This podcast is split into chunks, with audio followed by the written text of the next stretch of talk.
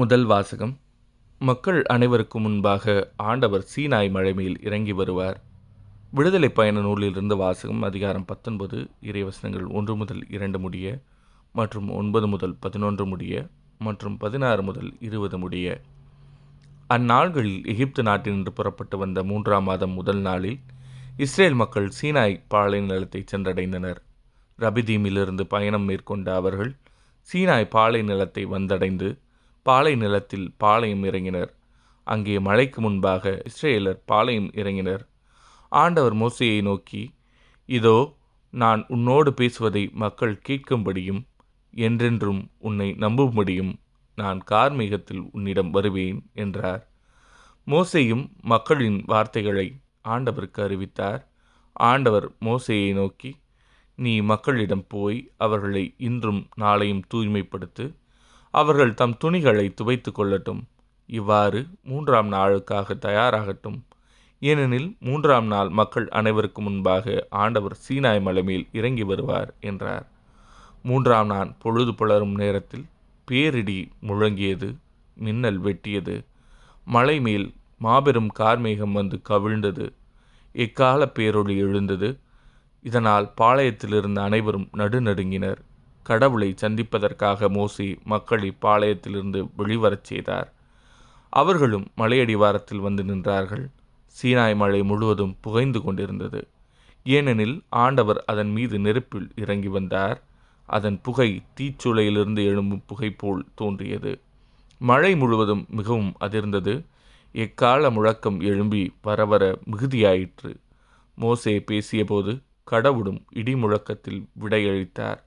ஆண்டவர் சீனாய் மலை மேல் மலையுச்சியில் இறங்கி வந்தார். அப்போது ஆண்டவர் மோசையை மலையுச்சிக்கு அழைக்க மோசை மேலே ஏறிச் சென்றார். இது ஆண்டவரின் அருள்வாக்கு. இறைவா உமக்கு நன்றி. பதிலுரை பாடல். என்றென்றும் நீர் புகழ் பெறவும் போற்ற பெறவும் தகுதியுள்ளவர். எங்கள் மூதாதையரின் கடவுளாகிய ஆண்டவரே நீர் வாழ்த்த பெறுவீராக. மாட்சியும் தூய்மையும் நிறைந்தவும் பெயர் வாழ்த்துக்குரியது. என்றென்றும் நீர் புகழ் பெறவும் போற்ற பெறவும் தகுதியுள்ளவர். உமது தூய மாட்சி விளங்கும் கோவிலில் நீர் வாழ்த்த பெறுவீராக. கெருபுகள் மேல் வீற்றிருந்து படுகொலியை நோக்குபவரே நீர் வாழ்த்த பெறுவீராக. என்றென்றும் நீர் புகழ் பெறவும் போற்ற பெறவும் தகுதியுள்ளவர். உமது ஆட்சிக்குரிய அரியணை மீது நீர் வாழ்த்த பெறுவீராக. உயர் வானகத்தில் நீர் வாழ்த்த பெறுவீராக. என்றென்றும் நீர் புகழ் பெறவும் போற்ற பெறவும் தகுதியுள்ளவர். நற்செய்தி வாசகம். விண்ணரசின் மறைப்பொருளை அறிய உங்களுக்கு கொடுத்து வைத்திருக்கிறது. மத்திய எழுதிய தூய நற்செய்தியிலிருந்து வாசகம் அதிகாரம் பதிமூன்று இறைவசனங்கள் பத்து முதல் பதினேழு முடிய. அக்காலத்தில் சீடர்கள் இயேசுவின் அருகே வந்து ஏன் அவர்களோடு ஓமைகள் வாயிலாக பேசுகின்றீர்? என்று கேட்டார்கள். அதற்கு இயேசு அவர்களிடம் மறுமொழியாக கூறியது விண்ணரசின் மறைப்பொருளை அறிய உங்களுக்கு கொடுத்து வைத்திருக்கிறது.